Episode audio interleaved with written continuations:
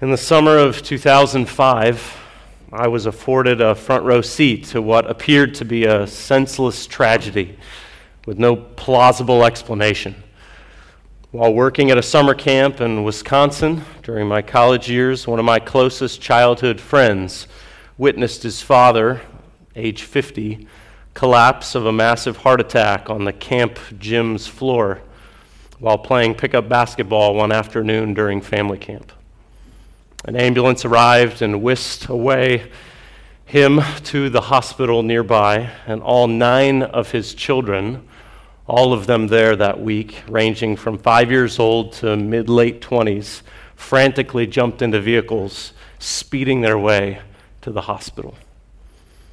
As my family sat there in the emergency room with their entire family, the fear was palpable.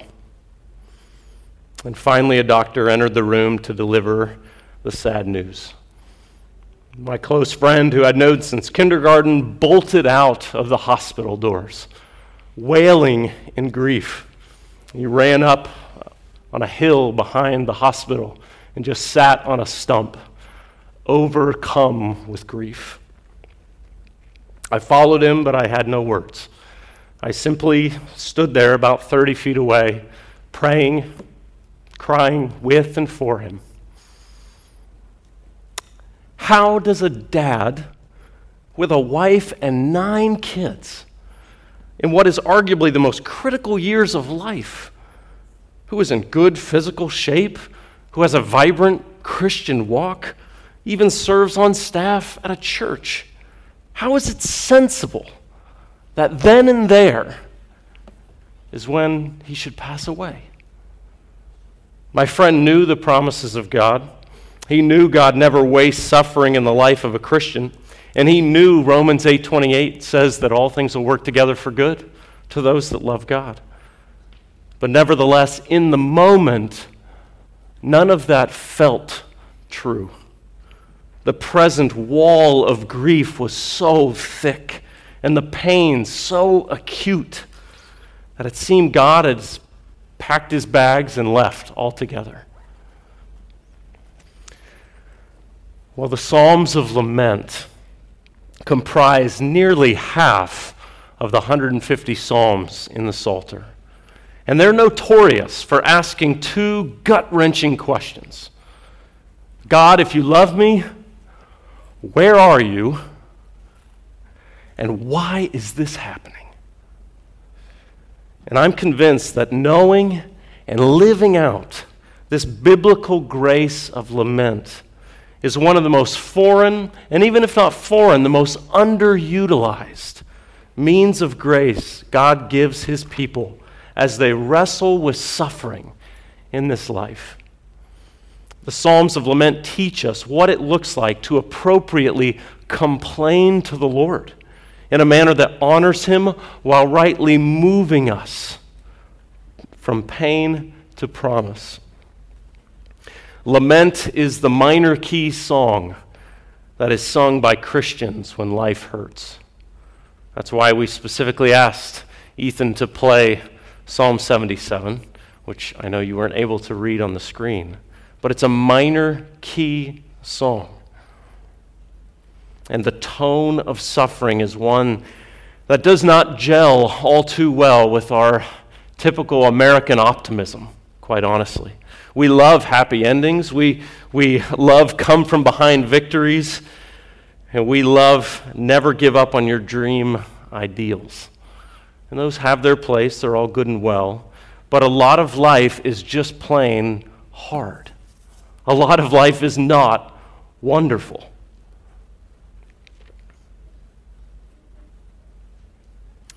It's hard, whether you're mourning the loss of a loved one, or dealing with a surprising diagnosis, or wearied over personal sin that seems to haunt you day after day. Make lament your newfound friend. Just about every human being enters this life in the exact same way crying. But while crying may be human, lamenting is something different. To lament is inherently Christian and innately Godward in its orientation. Lament is a prayer born in pain that leads to trust. As one author writes, lament is a prayer that leads us through personal sorrow and the difficult questions of life into truth that anchors our soul. Themes we've already sung about time and again this morning. Before we even enter into the particulars of Psalm 77, ask yourself a preliminary question this morning. When suffering comes, suffering of all kinds, all flavors, all varieties, what do you do? Where do you personally turn? Perhaps the Lord would want to teach you today of your need to grow in this foundational and biblical skill of lament. Let's ask Him once more simply for His grace. Father, glorify yourself. Soften that which may be hard within us. Teach us, grow us, mold us. No matter what lies before us, that clinging to you and holding to you, waiting on you, and in your word we place your, our trust. This is worth it, come what may. In Christ we pray. Amen.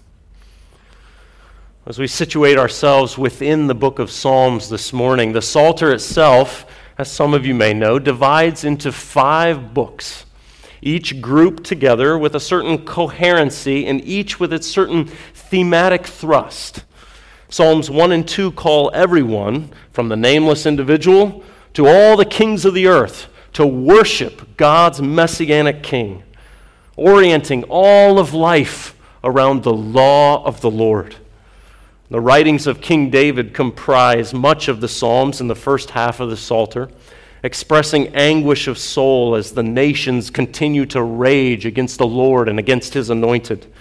But the king's heart is in the hands of the Lord, and he trusts in his steadfast love. But as the Psalter progresses, so does the retelling and the representing of Israel's story, which is rife with disobedience. And by the time we arrive at Psalm 77, in book three of the Psalter, a theme arises of the defeat of God's people by the raging nations themselves. And by the end of book three, in Psalm 89, the Davidic line is rejected, and the crown lies in the dust of the ground under the very wrath of God. These are bleak days for Israel. And as we take a closer look at Psalm 77 in particular, we notice this is a psalm of Asaph. Chronicles tells us Asaph was one of David's three chief musicians, supervised by David himself. David's laments, then, would have been Asaph's laments. And although the psalm begins with the singular I, there is no doubt the sorrow that fills his soul entails the fate of all of God's people, viewing the prospect of destruction and a wiping out of God's covenant people by pagan nations. So, once again, fear is high and the days look bleak. So, what does a child of God do when the days look bleak and the fears run dry? The answer? It's time to lament. This psalm of Asaph divides very naturally into two halves before us, representing two distinct moods or attitudes or outlooks or perspectives. It's as if Asaph spirals downward in despair in verses 1 through 9, as God appears nowhere to be found and as his remembrance of God only elicits moaning and grief. And then Asaph does a 180 degree about face in verse 10 and deliberately and decidedly points his attention with resolve to attacking his anguish with the glorious works of God in ages past. So, our purposes this morning and for your helpfulness and understanding the flow of the text before us, we see in verses 1 through 9 a Godward mourning when all seems lost. We hear his cries of anguish, we see his questions of abandonment. And then in the latter half, of the psalm a Godward resolve to remember the deeds of the Lord, in which we see Asaph recount the works of God and, in particular, the glorious redemption of Yahweh for his people Israel. We'll begin by considering the Godward mourning when all seems lost in verses 1 through 9. As this psalm begins, the fearful, suffering psalmist cries aloud to God. Cries aloud to God. Don't miss the significance there. The pain is not kept within, it is given voice. And it's not merely given voice to the wind, it is given voice to God who hears. Like any suffering saint, emotions run high. And mixing what we feel in the moment with what we know to be true, when we see these two streams merging time and time again, it is hard. And The psalmist is no stranger to that difficulty, as we see that time and again, even in this psalm. Cries of anguish abound in these first three verses. The psalmist knows God will hear his cry. He also knows that in the day of trouble, he will seek the Lord. So we may get as far as verse 2 and we think, wow, he's got this thing. I mean, he's going to do, he knows God's going to do what God's going to do in listening, and he's resolved to do what he ought to do in seeking the Lord. This is a perfect pairing together, counseling session over. We got this thing in hand. What more is there to learn? Not the end of the story. Well, what happens is Asaph believes God hears, so he naturally pours his soul out to the Lord. But nothing changes. Not a thing. The result is only sleepless nights, and as he writes, outstretched arms that have become weary in desperate prayer. These outstretched arms seem to receive no consolation at all from God. Where are you, God? Therefore, what's the result? Asaph's soul refuses cheap comforts, anything that would derail his impassioned pursuit of God. But how long can that be sustained? Not long. Verse 3 reveals that in the very act of remembering, a word that's going to play a crucial part in this psalm, God makes the heart moan and the human heart and the human spirit faint. Are the heavens sealed up? He must be asking. Has God abandoned me? The fears and the sufferings are enough. But to not hear from God, this seems cruel. If the Psalms as a whole teach us anything, it's to go to God with our, our suffering and our cries. And it's as if this psalmist is saying, I tried it, and I'm telling you, it doesn't work. That should cause us to at least arrest our attention. We see then questions of abandonment continue to abound as this spiraling downward is furthered. Asaph continues describing his deep despair as God, as it were, prevents his eyelids from closing in peaceful rest. And now his troubled soul is so deeply vexed, there are no words to speak. What began as a confident petitioning of the Lord later moved to these painful moans, and now only silence. Unable to formulate any more prayers, Asaph considers his own heart, along with the memory of brighter days. And he longs to sing the songs of these brighter days. Nevertheless, he's still resolved that he will not join the ranks of the wicked that end up saying, you know what, there is no God nor will he run to sinful distractions to divert his soul from finding resolution. Even though his prayers are not working, so to speak, he is still acting in faith that one day they will.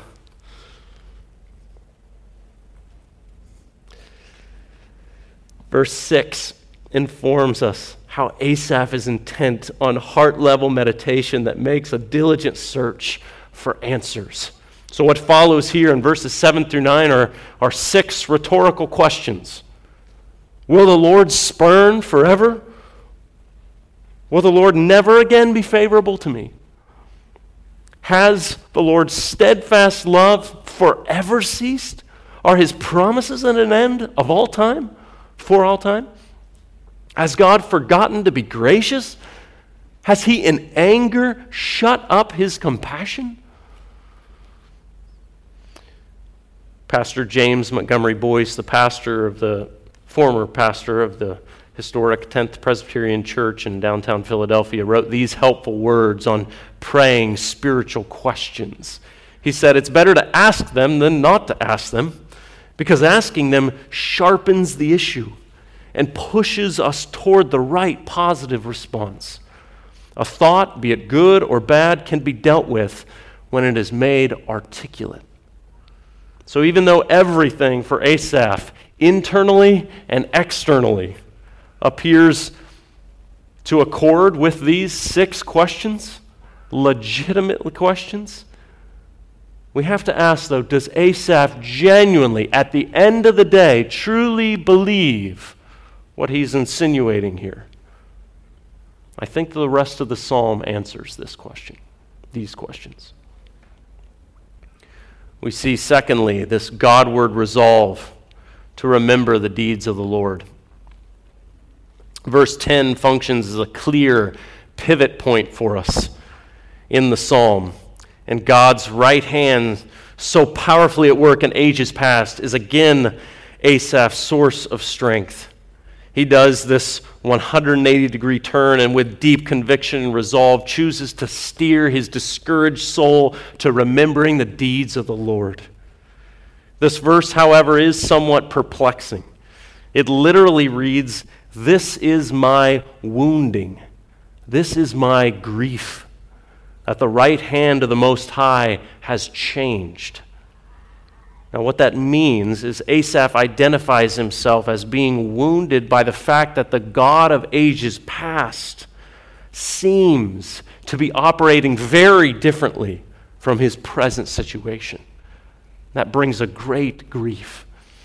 But in verses 11 and 12, the psalmist remembers God's wonders of old. He ponders God's works, he meditates on the Lord's mighty deeds. Remembering, pondering, meditating, these things once brought him faintness of heart, moaning and groaning. But now, his memory is a springboard to trust. And what more obvious way to reestablish trust in his situation than to remember Yahweh's powerful redemption of his people Israel? Verse 13 draws out the holiness of God. And even as I'm doing some, somewhat of summarizing here, allow your eyes to continually be scanning over these verses. Verse 13 draws out the holiness of God, but not merely in his person. What does the text say? In his ways. Your ways, O Lord, are holy. So that's to say, not only is God intrinsically free from all impurity, but his ways, the route, the road, the path, the way he takes in directing human history along channels that bring him maximum glory, this road is holy. This point is huge for Asaph, for it entails the admission that even in God's apparent inaction and inattentiveness, and unresponsiveness. His way is holy. The same way that brought Asaph suffering and loneliness and heartache and discouragement and sleepless nights and on and on is governed by God's holy decree so that he can cry in the very next line, What God is a God like our God? How great is what God is great like our God. In verses 14 and 15, they extol the Lord for his strong arm in salvation, redeeming the children of Jacob and Joseph so that his might would be known to all the peoples of the earth. So the psalm continues to, to whittle towards a sharper point in verses 16 through 20, zeroing in on that singular act of God that most demonstrably proved God's zeal for his own glory through the miraculous salvation of his people and the destruction of his enemies. What was this moment in redemptive history? Without a doubt, for the people of Israel, this was the Exodus. In a sense, verses 16 through 20 trace out a rough sketch of God's protective care over his people. And verse 16 seems to describe the power of God's mighty word through the, his servant Moses as he led God's people through the Red Sea, causing the waters to tremble at the power of his command. Verses 17 and 18 are reminiscent of the images at Mount Sinai, where God appears in thunder and lightning and a thick cloud which envelops the mountain, and speaking to Moses in the thunder, giving Israel his law.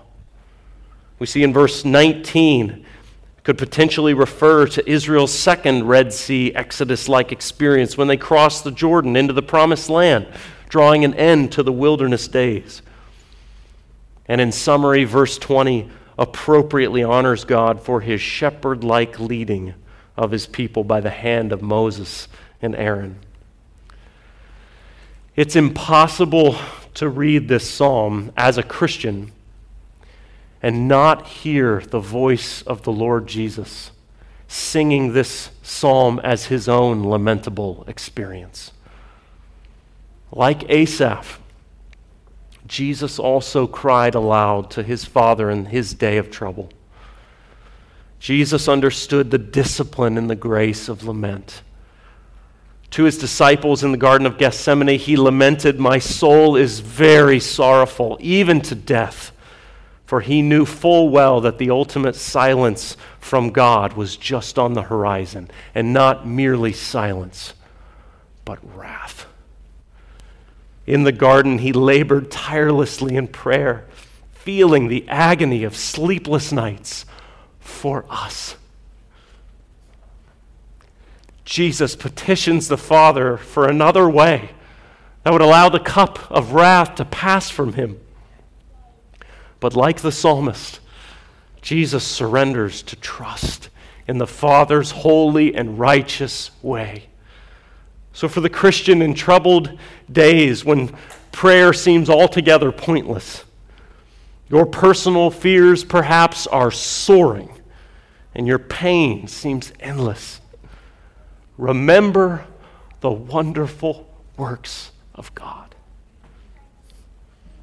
But most significantly, remember the supreme display of God's redemption that far outshines the wonders of Israel's exodus. Remember the glories of the gospel in which Jesus rescued you from the domain of darkness and transferred you to the kingdom of his beloved Son, in whom we have redemption, the forgiveness of sins. He has canceled the record of death that stood against us. He has disarmed the rulers and authorities by putting them to open shame triumphing over them at the cross. If Christ is not your Savior, and you are hearing these words this morning, remembering the deeds of the Lord can be a terrifying reality. Considering the Exodus narrative alone is frightening if you are not on the side of God. The waters described in verse 16 before you that God held back so that his children could pass through on dry land, these very waters became the instrument of destruction for countless Egyptians who refused to allow God's people to be released from bondage. And while the psalmist laments, he does so in faith knowing that God will, at the end of the day, prove himself trustworthy. But for you, friend, outside of Christ, in your suffering, what bedrock do you have? There is only shifting sand outside of Christ. And as verse 13 asks, what God is great like our God? Ask yourself what God of your own making or of your own finding is great like the Lord. There is only one Lord, one faith, one baptism, and that is Jesus Christ, the same yesterday, today, and forever. So run to him. I beg of you, run to him in your temporal pain, so he may rescue you forever from eternal pain. As believers, as we consider taking this psalm and applying it even very practically to our own lives, I believe God would have us grow in this grace of lament. First of all, grasp the pattern of lament. Mark Vroegop, in his book Dark Clouds, Deep Mercy, speaks of the Psalm's fourfold pattern of lament. Very simply, turn, complain, ask, and trust. Turning is addressing the Lord directly. When that moment of peril comes and we don't know what to do, it is the immediate posture of the soul I will go to God. In complaint, we see complaint clearly, bluntly, and honestly as the means of laying out the reasons behind this sorrow. A necessary biblical pattern that is modeled for us time and again in the Psalms. Then there's an asking, an asking of the Lord to act in a certain way that is in accord with His will, but removes the injustice and the wrongdoing that seems to be so obvious before us and that seems to, to go unchecked from our limited perspective. An asking of the Lord to glorify Himself, but to do us good and to remove the sorrow if it be His will. And finally, almost every lament, almost, nearly all, end with some form of praise or resolve to trust. And this is why every lament is an act of faith, holding on to the precious promises of God, even in the face of unspeakable hardship. Secondly, is to embrace the reality of suffering. Embrace the reality of suffering, even as, as a normal pattern in the Christian life. For many years, my approach to suffering, I think, perhaps uh, any kind of negative thinking in general, I'm not sure, was for me like a mental game of whack a mole. You remember that game that would appear almost everywhere in arcades or whatever? There's these little moles that pop up in these holes, and you have this little padded hammer, and your job is to try to just whack them as fast as you can. I think perhaps it's just the American in me. I don't like being sad. So, of any kind, it was whack. Got to get rid of that, right? Like there's an ant, you know, crawling around or a fly in the room. We got to get rid of it. But what the Psalms of lament do for us in general, and what this psalm does for us in particular, is acknowledge the normality of suffering, even intense suffering, for normal Christianity as we live life in a deeply broken world. There's a certain legitimizing of the humanity of the suffering in the present moment. And while we await our final home in God's presence, our journey in the here and now will and ought to look a lot like the path of our Savior, which is marked by hardship and therefore marked by frequent prayers of lament. So, the beauty of our laments to the Lord is that He, he doesn't rank them, thankfully. It's not as if we have lament prayer tokens and we only get maybe three or four a year that we can spend. So we don't want to use too many of them. We want to hang on to at least a couple in case something really bad happens along the span of that. Save a lot for 2020. Uh, it, it, God doesn't operate this way. We thank Him. Our laments can be as simple as expressing frustration to the Lord over habitual sin patterns that seem so indelibly ingrained in our hearts that even the spiritual disciplines don't seem to be making any difference. Turn complain, Ask and trust. Perhaps you long to be married or to have children or to have more children. Turn, complain, ask, and trust. Perhaps you have a marriage that is inexplicably complicated and rife with conflict and discouragement and even an endless soul searching. Only after endless soul searching, you are at your wits' end. What do you do? Turn, complain, ask, trust.